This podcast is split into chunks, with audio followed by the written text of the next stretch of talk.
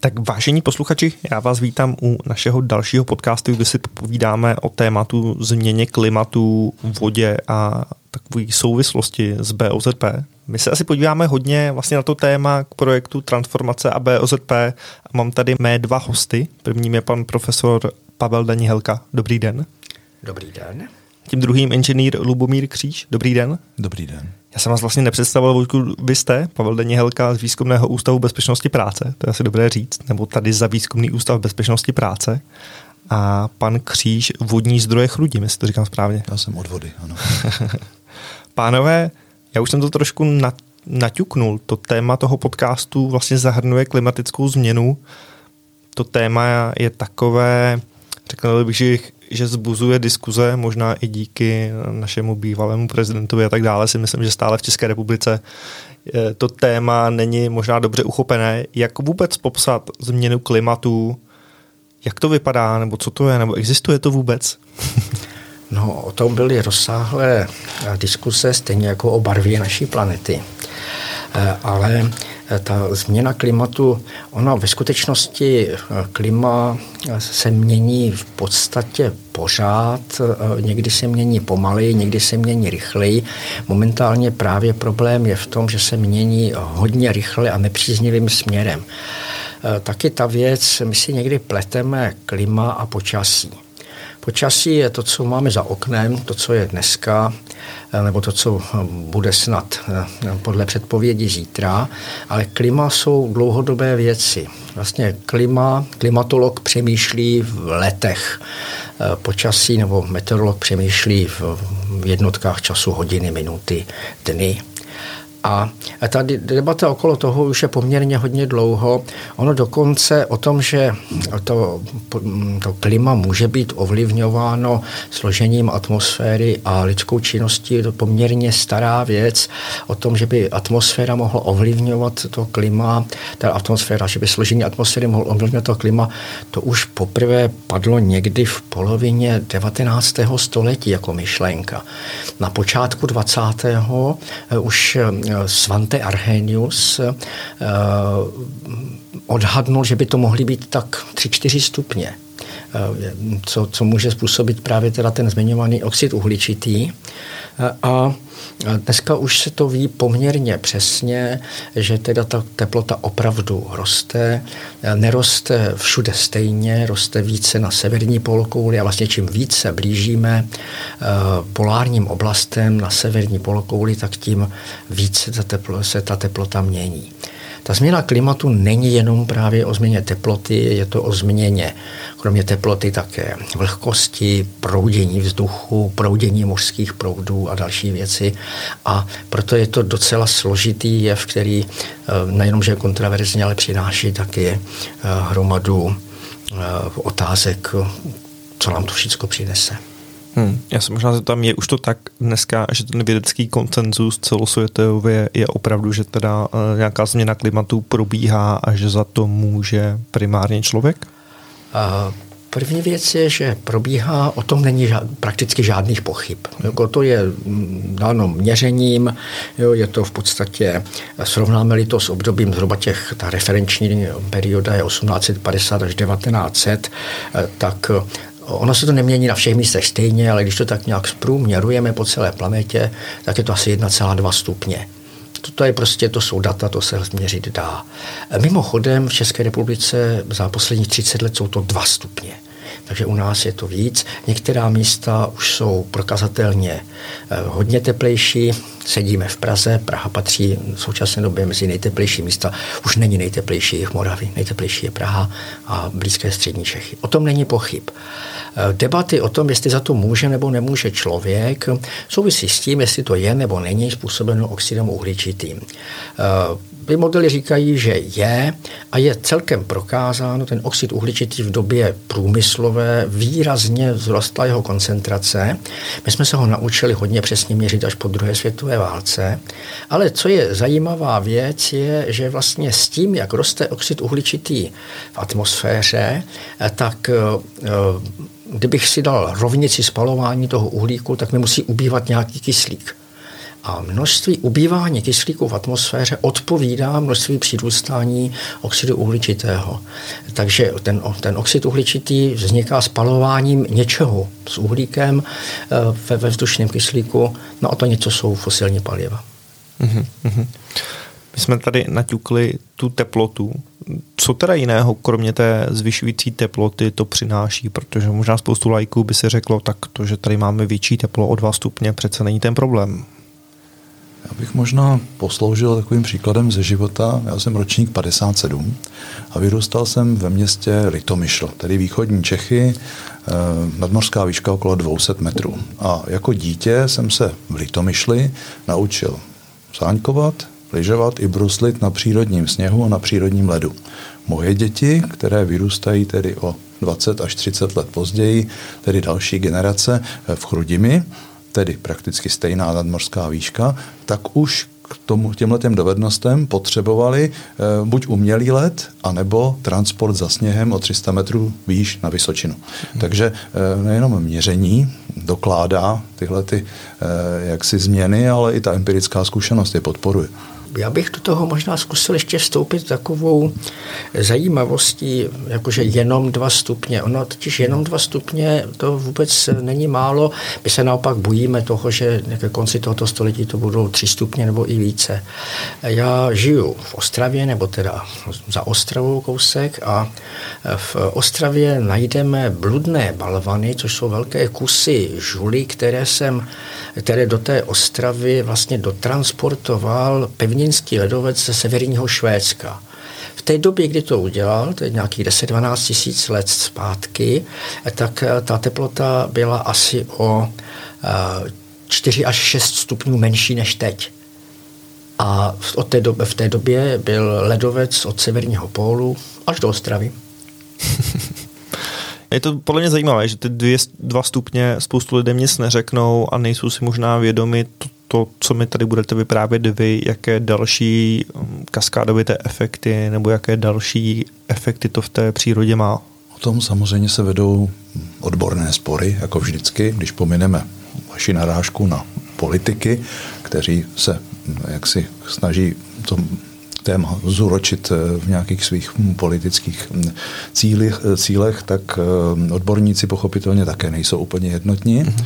ale v čem se zdá se shodují, že je jednak ta otázka samotného oteplování a jednak efekt výsledný, teplo znamená energii.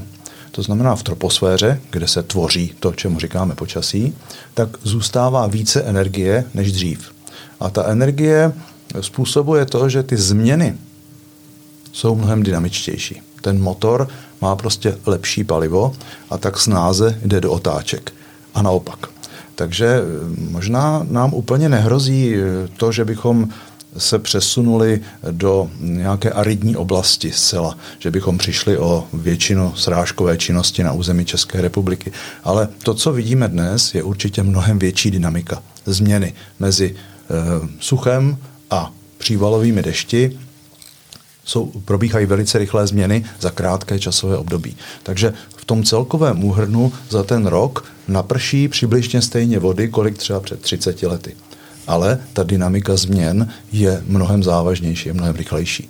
Mm-hmm předpokládám, že to nejde jenom o tu vodu, ale i ty další jevy. Přiznám si, že si nespomenu, jak je to dlouho, co jsme měli tornáda na Jižní Moravě, ale tady ty jevy přece jenom v České republice moc lidi nepamatují. Je to tak, že se na ně teď budeme zvykat? Uh, obávám se, že takhle. Existuje všeobecná schoda o tom, že klimatická změna přinese dramatičtější meteorologické jevy a častěji eh, se s nimi setkáme. Takže asi bychom si měli začít, a možná, že zvykat není správné slovo, my bychom se na ně měli adaptovat. To znamená připravit se na to, že oni přijdou a, a že my se s nimi musíme nějakým způsobem vyrovnat. Konec konců o tom je i trochu náš podcast. No, vy jste mi trošku nahrál, protože jedna ta část toho našeho povídání by měla být o bezpečnosti práce. Jak teda tady ty jevy, které jsme si trošku popsali, ovlivňuje to BOZP do budoucna? Nebo možná i do současnosti? No, ono už je to v současnosti. A ono už je to v současnosti, jenom se to do budoucnosti bude asi stupňovat. A když se podíváme na to, jakým způsobem ta klimatická změna ve všech těch svých projevech může dopadnout na eh, bezpečnost práce, tedy bezpečnost obecně a bezpečnost práce zvlášť, tak zjistíme eh, asi pět takových eh, významných oblastí, na které bychom měli dávat pozor první řadě jsou to, je to teplo, tepelný stres, vlny veder. Eh, u nás se to špatně sleduje, nicméně vlny veder jsou po epidemiích nejvražednější přírodní jev v, v Evropě. Eh, řádově to bývají desítky tisíc lidí ročně a jenom v tomto roce eh, v Německu, a tam to klima není tak eh, rozdílné od nás, na vlně veder zemřelo asi 15 tisíc lidí. To je stanovisko Světové zdravotnické organizace. Takže to je první věc, tepelný stres. Druhá věc je o tom vlastně tak trochu eh, naše povídání. Je to tedy extrémní počasí a jeho dopady, tedy jakési katastrofy související s eh, počasím. Další potom je kontaminované ovzduší. Další jsou nebezpečí biologického původu, která vlastně eh, jsou iniciovaná nebo podporovaná tou klimatickou změní. A to jsou, no a potom tedy to jsou šíření nemocí a parazitů na nová místa, už jako taková pro nás asi ne tak významná věc. Pro nás asi nejvýznamnější jsou ty první dvě. To je vlny veder a katastrofy, což v našem případě znamená hlavně povodně jakým způsobem, možná pokud se dostaneme třeba tak konkrétnímu, teda se adaptovat na to, že nás čekají, teda zřejmě podle toho, jak to chápu, to, co říkáte, další povodně? Nebo větší možná frekvence povodní, než na který jsme byli zvyklí? Souhlasím. Dnes máme zhruba 60 až 80 takovýchto povodňových událostí způsobených přívalovými dešti na území České republiky. Ale všechny tyhle ty události sebou přinášejí, prostě indukují ještě nějaká další rizika. Eh, mám teď na mysli třeba nedávnou zkušenost ze Severní Moravy, kde přívalová povodeň eh, proletěla doslova skrz dvě obce ale nad těmi obcemi zároveň probíhala kalamitní kurovcová těžba. Takže ty svahy nad obcí byly oproti minulosti odlesněny, to znamená zásadním způsobem se změnily odtokové poměry, ta funkce, zádržná funkce toho lesa přestala fungovat a do toho eh, ta těžební společnost řídila takzvané mezideponie toho vytěženého dříví u potoka, kde čekali na pozdější odvoz. A do tohohle toho přišla ta přívalová srážka, přírodě nic nového, přirozený jev, ale vstoupila do nových podmínek. Takže ty klády všechny sebou odnesla a ty jako obří beranidlo proletěly těmi níže ležícími obcemi, eh, vzali sebou i dva lidské životy a napáchali samozřejmě odpovídající obrovské materiální škody. Eh, zrovna tak, co se týká té zvýšené dynamiky, kterou jsme tady už zmínili, tak znám případ v Libereckém kraji, kdy obec byla postižena přívalovou povodní. A po šesti dnech se ta přívalová povodeň vrátila znovu ve stejné intenzitě. Mhm. A to už není tolik o té o těch technických schopnostech, o té přípravě, to už je o psychické odolnosti, protože za těch šest dní určitě stačíte odklidit všechny ty trosky, ten naplavený materiál, vyčistíte garáž, umyjete kuchyň a začínáte přemýšlet, jestli tu omítku obnovíte nebo vysušíte, jestli tu dlažbu eh, obnovíte v celém rozsahu nebo ji budete jenom opravovat a ve chvíli, kdy tam takhle stojíte a začínáte uvažovat tímhle směrem, tak ta povodeň přijde ještě jednou. A to už opravdu je spíš na psychiatra, než na dobrovolné hasiče. Takže mm, tohleto riziko, které v té přírodě je normální, sebou současně eh, přináší ještě další vedlejší rizika, na která nejsme tak úplně zvyklí. Hmm. Ono, předpokládám, že tady těch možných rizik je ohromné množství a nevím ani, jestli je vlastně možné se připravit úplně na všechno. Nebo jestli je to o tom říct si, co je nejdůležitější, nejčastější a adaptovat se na to? No, v podstatě máte pravdu, nemůžeme se připravit úplně na všechno. E, nicméně můžeme se připravit na ty hlavní věci a můžeme se připravit. To znamená, že my počítáme s tím, že se může něco stát, že my na to budeme muset reagovat. Tak jako říkal prezident e, francouzský na počátku koronavirové epidemie. Musíme se připravit na nepředstavitelné. Tedy je to o jakési nastavení mysli a nastavení taky organizací, které s tím souvisí, když se chceme vrátit k tomu POZP. Mm-hmm. Půjdete. A možná bychom měli i změnit svoje chování. Já zase použiju jeden příklad z praxe. Eh, u nás ve východních Čechách to území je morfologicky budováno nějakými křídovými sedimenty a jsou tam takové ty hluboké rokle, třeba pískovcové, ve kterých ten potůček teče jenom dva měsíce v roce po jarním tání. Jinak je to velmi příjemné místo pro rodinné výlety, projedete tam na kole, jako s kočárkem a do takového jednoho malebného údolí jednoho dubnového dne přišla přívalová srážka, kdy v průběhu 15 minut spadlo až 60 mm srážek. To znamená 60 litrů na každý čtverečný metr. Takže v tom údolí, které má zhruba 100 metrové takové šikmé svahy, se vytvořila velká povodňová vlna. Naštěstí všichni turisté při zhoršení počasí to údolí opustili, ale pod tím údolím eh, byla zástavba. A trochu stranou u lesa v takovém těžko pochopitelném místě eh, je objekt starousedlíka, který je tam 150 let. A přímo pod tou roklí si postavil chalupář chatu. A několik let pečoval jak o chatu, tak o to okolí a najednou se vyřinula z toho údolí povodňová vlna. Samozřejmě ten pozemek eh, zanesla 15 cm bláta, naplavila tam spoustu kamení, štěrku, ale nedošlo k žádnému ohrožení na životech, ale eh, já z toho mám obrazový záznam. A na tom obrazovém záznamu je i vidět, že ti obyvatelé té chaty eh, poměrně velkou pozornost věnovali tomu, jak dostat svůj automobil rodinný z tohohle toho záplavového místa. To je úplně typický vzorec chování při povodních, že zachraňujeme tyhle ty rodinné klenoty a platíme za to velmi často svými životy. Protože není asi nic horšího, než si sednout do automobilu a snažit se projet sílící vodní proud. To je smrtelně nebezpečná záležitost. K tomu taková poznámka. V civilizovaných zemích, no technicky vyspělých zemích, jako, je, jako jsou evropské země nebo Spojené státy, Kanada, Austrálie, tak zhruba polovina úmrtí v souvislosti s povodněmi je spojena s povodněmi a dopravními prostředky. Jo, protože zachraň, většinou zachraňujeme svého miláčka.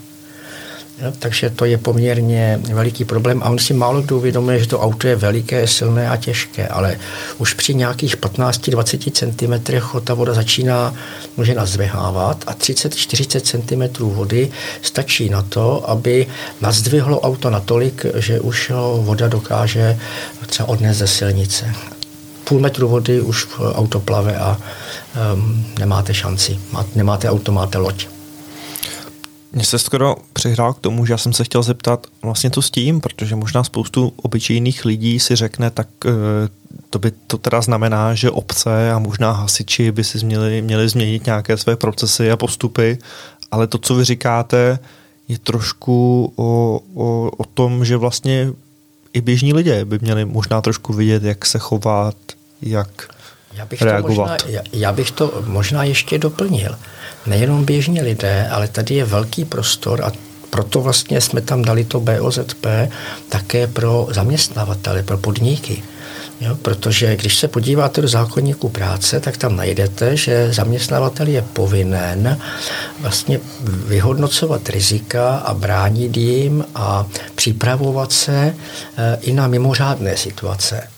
Většinou ty zaměstnavatele končí u e, požáru.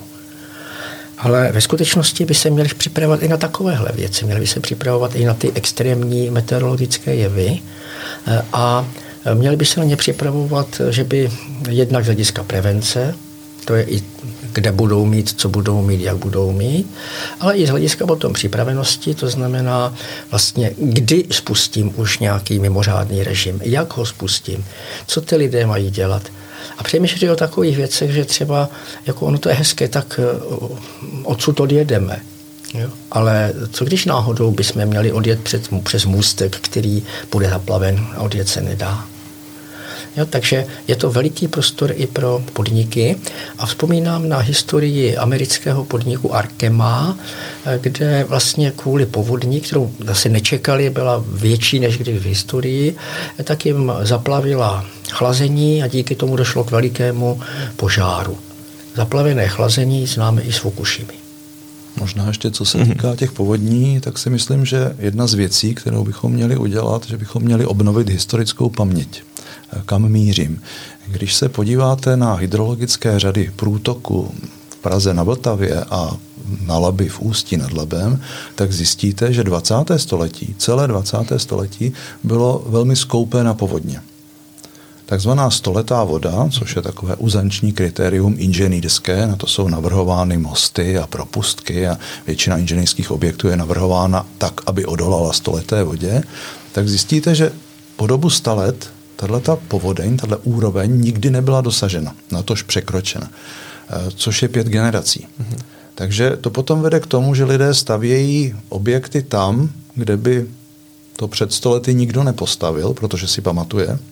A ta ztráta historické paměti vedla k tomu, že jsme postavili eh, v Kralupech eh, sídliště tam, kde asi stát nemělo a v řadě dalších míst jsme nastavili nějaké, nějakou svoji infrastrukturu tam, kde by to naši předkové před stolety nikdy neudělali. Takže to je poměrně levná metoda. K tomu toho mnoho nepotřebujeme a navíc tady máme takový eh, zvláštní moment a to je takový pozůstatek prohrané války. Eh, roku 1866 Rakousko-Uhersko prohrálo s Pruskem takovou, takový typický agresivní výboj, který směřoval na Vídeň a v učebnicích určitě najdete takový ten technologický rozdíl mezi předovkou a zadovkou a diskuze o kvalitě velitelů a podobně. Ale jedna z věcí, která ovlivnila průběh války, byl i stav eh, kartografie mapových děl, se kterými Rakousko-Uhersko vstupovalo do války. Oni měli mapy katastrálního měřítka 1 ku 2880, to znamená velmi podrobné mapy, které měly velmi přesný polohopis, ale chyběl jim výškopis. Nebylo poznat, jestli kopec, který nás odděluje od nepřítele, je vysoký 15 metrů nebo 150. To z těch map nikdo nevyčetl. Takže hned po té prohrané válce, o dva roky později, roku 1868, startuje tzv. třetí vojenské mapování, které do těchto těch kvalitních polohopisných podkladů zakomponovalo i výškopis. A e, to jsou velmi cené materiály, které dnes jsou zrekonstruovány a jsou přístupné i na webových stránkách a na nich můžeme najít tu historickou paměť zhruba 150 let zpátky, jak se naši předkové bránili e, proti i těmhle těm jevům. Zase mohu posloužit jedním příkladem ze středočeského kraje, kdy jedna obec je pravidelně jednou za dva až tři roky postižena přívalovou povodní, která prostě jenom zaplaví tu obec blátem. Tečou tam 10-15 cm kalné vody. A to se tam opakuje po staletí. To je dáno konfigurací terénu a nedá se s tím nic dělat. A když se podíváte do těchto těch podkladů, tak zjistíte, že ti dávní sedláci s tím bojovali a že vytvořili nad tou obcí něco, co vypadá jako rybník, ve skutečnosti se to jmenuje kali a to něco dneska nazýváme pódrem. Je to normálně suchá nádrž, která při vyšších průtocích zadržuje tu vodu. Jim navíc tam umožnila sedimentovat tu orniční vrstvu, to nejcennější, co jim ta povodeň brala. A ve chvíli, kdy to vyschlo, tak to ti sedláci navozili zase zpátky na pole. Takže když dnes hledáme řešení, tak se klidně můžeme podívat do těch starých map. Tam velmi často najdeme návod. A to je to, čemu říkám historická paměť. Ale, ale můžeme se podívat i do nových map, můžeme se podívat, jsou veřejně dostupné vlastně povodňové mapy. Jo, takže i třeba ten provozovatel se může podívat, na kolik je jeho podnik ohrožený a připravovat se, protože druhá věc, která dobře funguje, my máme poměrně velmi dobře eh, fungující varovný systém. Ten varovný systém před běžnými povodněmi nás varuje velmi dobře. Obtížné to je s těmi přívalovými povodněmi, ty se předvídají hůř. Nicméně vlastně v těch plánech, které si ten podnik udělá pro případ, že se bude blížit povodeň, tak jsou takové věci jako třeba z Moravské chemické závody, Bursotchem v Ostravě, když byla povodeň v roce 1997, tak poměrně rozumně zavčasu všechny vagóny, které by mohly být takhle s chemikáliemi postiženy, tak dokázali povytahovat na místo, které bylo vyvýšené, takže nedošlo k nějaké chemické katastrofě tohoto typu. Mm-hmm. Můžeme možná zmínit, na co konkrétně si třeba ty podniky měly dát pozor? Vy už jste řekl pár těch případů, hm, vagóny třeba s chemickými látkami. Otázka, na co by si hlediska vlastně bezpečnosti práce, Aha. protože samozřejmě tam jsou i ekonomické hm, aspekty, ale z hlediska bezpečnosti práce, na co by si ty podniky a jejich pracovníci měli dát pozor. Kromě těch věcí vlastně při mm, té povodní samé, při té vlně, kdy je nebezpečí utopení, anebo to, co zmiňoval tady Luboš, umačkání plovoucími předměty, nebo, nebo jako zničení, mm, případně i mm, utopení. Jako obecně eh, lidé, kteří by tam dělali záchranné práce, by měli mít plovací vesty. Protože i velmi dobrý plavec v takovýchhle podmínkách se může odsnout pod vodou. Tak kromě těchto těch věcí, to je vlastně v BOZP to B, bezpečnost. Hmm. Ale je tam ještě ta ochrana zdraví a ještě znova to bezpečnost. Tak potom nastávají další ne až takhle viditelná uh, rizika, na které je třeba dát pozor. Uh, já je jenom vymenuju, pak se jim můžeme věnovat v, ve větším detailu. Je to například elektrický proud, my máme hromadu elektrických zařízení, mnohdy třeba si podzemní kabely a tak a ty, tyto rozvody mají velkou šanci, že budou poškozeny eh, nebo zality eh, tou vodou. No ale voda je vodič. To znamená, že ti lidé mohou být zasaženi elektrickým proudem a jestli bude zasažen elektrickým proudem a padne do vody, eh, tak je jako jeho život velmi ohrožen. Je mm. jinde. Druhá věc je, při, hlavně při těch záchranných a, no, a obnovovacích a jiných pracech, tak vlastně je tam mnoho věcí, je práce na výškách nebo případně v nějakých eh, uzavřených prostorách a tak. A práce v podmínkách, kdy jako je to všechno vlastně, to jemné bahníčko, které tam je, je velmi kluské. Jo, to znamená nebezpečí uklouznutí, pádu a následného úrazu. Další věc je, my po povodni v mnoha případech musíme provést demolici. Nemusí to být jenom ta uh, omítka, může to být vlastně celá demolice. Demoliční práce. Demoliční práce by vlastně měl na to dohlížet někdo, kdo rozumí statice. Ale nejenom to. V mnoha případech my máme budovy, které mají rozsáhlé eh, části nebo rozsáhlé, eh, rozsáhlé jsou kontaminovány asbestem, který je ale uvnitř těch konstrukcí. Takže to tak moc nevadí do té doby, než se poruší ty konstrukce. Takže demolice těchto těch zařízení s asbestem, asbest způsobuje rakovinu. Už při jednorázovém, eh, eh, jednorázovém účinku, jednorázové expozici. Eh, takže mm, celý ten systém demoličních prací vyžaduje specifické záležitosti. Už jsme se k tomu trochu dostali. Chemická rizika vyplaví se vám chemikálie. A to může být třeba i palivo. Palivo je taky vlastně chemické riziko. Vyplaví se vám jiné nebezpečné látky, které tam jsou a ti lidé s nimi přijdou do kontaktu. Ta voda eh, při povodni ji musíme považovat za kontaminovanou.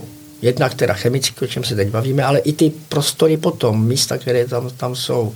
A nejenom to, eh, při těch úklidových a jiných pracech pracujeme eh, s čistícími prostředky ve velkém množství. Opět to je něco, čem, co, co přináší eh, těm pracovníkům určitá rizika, která tam jsou. Jo, ty, eh, Velkým takovým záludným problémem jsou výfukové plyny z generátoru elektrické energie. Obsahují oxid uhelnatý a ten je jaksi velmi nebezpečný.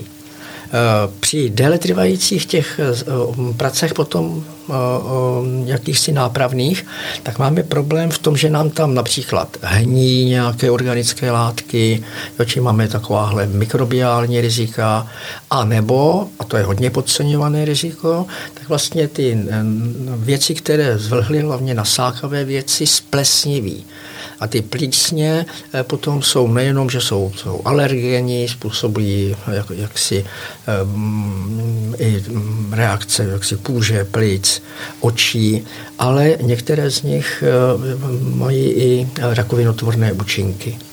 Uh, někde, ale to je spíš, spíš třeba z zemědělských podniků nebo tak, tak je tam i problém třeba se, se, se zvířaty, které jsou v panice, včetně hlodavců, které tam máte, které v té panice někde jsou v, v úzkých, tak také vlastně mohou zaútočit a některé z nich přenášejí choroby. Tak těch věcí je hodně a nesmíme zapomenout ani na to, že ti lidé jsou ve stresu, a že mají tendenci pomáhat, takže budou pravděpodobně velmi unavení.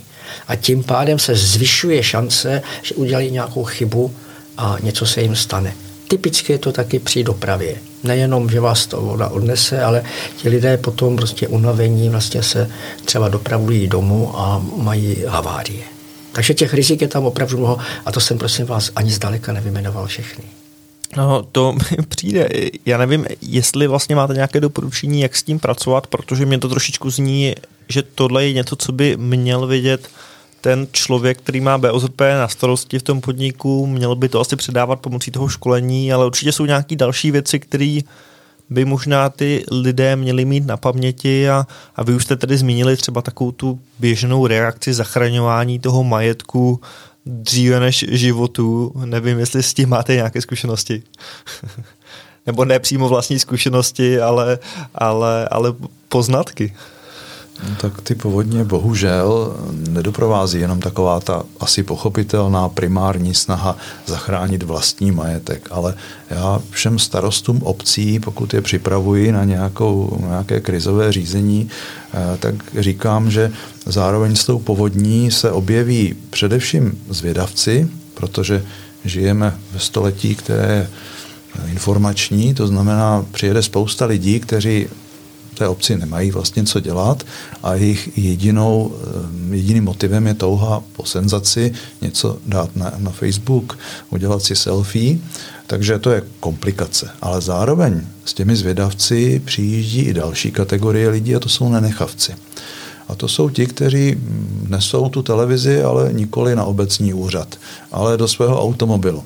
Eh, takže eh, ta materiální touha eh, bývá často uspokojována při takovýchhle krizových situacích a nemusí se jednat jenom o ty vlastníky těch nemovitostí, kteří tvrdí, že ještě neonejdu ještě počkám.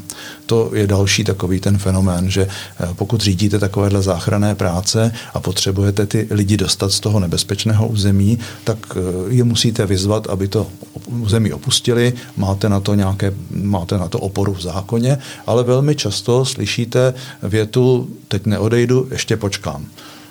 Říkám, teď, když probíhá mistrovství světa ve fotbale, tak chápu, že nedostanu člověka po prvním poločase od televize.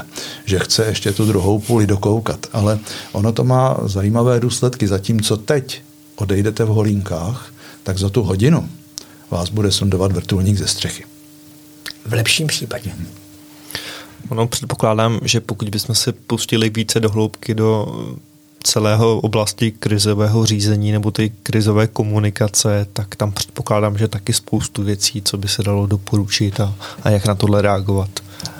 Možná tedy jedna věc. V současné době se připravuje návrh vlastně nové politiky BOZP České republiky a jeden z nových prvků, který e, se tam snad povede prosadit, je to, že by se v rámci BOZP měly podniky více připravovat právě i na krizové situace. Že krizová situace je stejně tak součástí bezpečnosti práce jako běžný provoz. A to, toho se právě týkají i ty povodně, takže ty podniky by si měly zjistit, eh, nakolik jsou nebo nejsou ohroženy těmi povodněmi, včetně těch přívalových, které jsou nejzáludnější, mít nějakou prevenci, to znamená, jakým způsobem poznám, že se blíží ten problém a jakým způsobem nastartuju to, že už teda ten problém je takový, že s tím musím něco dělat, protože tady se často čeká zbytečně dlouho Jo? A, a vlastně mít e, rozmyšlené a v některých případech raději i vyzkoušené procedury, jak to vlastně uděláme. Jo? Protože spoléhat se na to, že lidé budou improvizovat e, dobrým způsobem, je trochu riziko. Lidé umí improvizovat, lidé dokáží mnoho věcí, ale když jsou mm, připraveni, tak, tak platí pořekadlo, kdo je připraven, není překvapen. No pro mě to je minimálně docela dobrá zpráva, že to, o čem se tady bavíte, že říkáte, že to bude součástí nějaké nové politiky BOZP, eh, že to není jen takové naše povídání, které doufejme, že někdo uslyší a něco si z toho vezme, ale že se to někam implementuje, co možná ještě poradit na závěr. Kromě tady těch pár věcí, co jsme zmínili, Možná bychom ty lidi moc nevyděsili. to není o vyděšení, to je, jako, to je o tom, že už jsem říkal, kdo je připraven, není překvapen a, a měl by být připraven také se rozhodnout a reagovat. To myslím, že o tom často takhle hezky mluví právě Luboš, Luboši. Ano, děkuji. Já to jenom schrnu. Krize v žádném případě neznamená konec. Naopak, krize je příležitost. Takže nebojte se toho, rozhodujte. V krizi rozhodujte. Nečinnost je to nejhorší, co můžete udělat. Jakékoliv rozhodnutí je skutečně lepší než žádné. Dokonce i to špatné, i to chybné rozhodnutí má velkou cenu. Z toho důvodu, že když uděláte chybu, tak na to v takovéhle dynamické situaci dřív nebo později přijdete a můžete ji napravit. Ale nečinnost vám nedává žádné šance. Pasivita se prostě nevyplácí. Já bych možná ještě zkusil tak trošku na závěr připomenout tu politickou stránku. Eh, existuje celosvětová politika a strategie, eh, říká se i snižování rizika katastrof a mm, vlastně Organizace spojených národů ji tak nějak kodifikovala v něčem, co se nazývá rámec ze Sendai. Eh, a tam se vlastně za velmi důležité považuje eh, vlastnost, která se jmenuje rezilience. Rezilience je odolnost, ale taková odolnost ne, že já to vydržím, ale že se na to připravím, že se s tím vyrovnám, že, toho, že si z toho vezmu po naučení. A to ponaučení je i v tom, a to je druhá taková eh, typická Mm, strategie v rámci toho snižování rizika katastrof a to je, že vlastně poslední z těch kroků je BBB, eh, Wild Back Better, tedy postav to zpátky lépe. To znamená, že každá takováhle událost je příležitost, aby jsem to potom měl lepší na lepší úrovni a už mě takováhle věc nepostihla, nebo postihla zásadním, eh, menš, zásadně menším způsobem. A takže vlastně je to o tom, že bychom měli čelit eh, klimatické změně eh, tím, že budeme budovat rezilienci nás jako jedinců, rezilienci podniků a rezilienci celé společnosti. Pánové, já vám moc děkuji za tohle povídání. Když použiju trošku tu naší terminologii, tak doufám, že jsme naší kapkou přispěli k tomu, aby ta rezilience nejen lidí a společnosti a podniků byla, byla vyšší. Moc díky, že jste si udělali čas a děkuji za rozhovor. My děkujeme. Děkujeme za příležitost. Hm.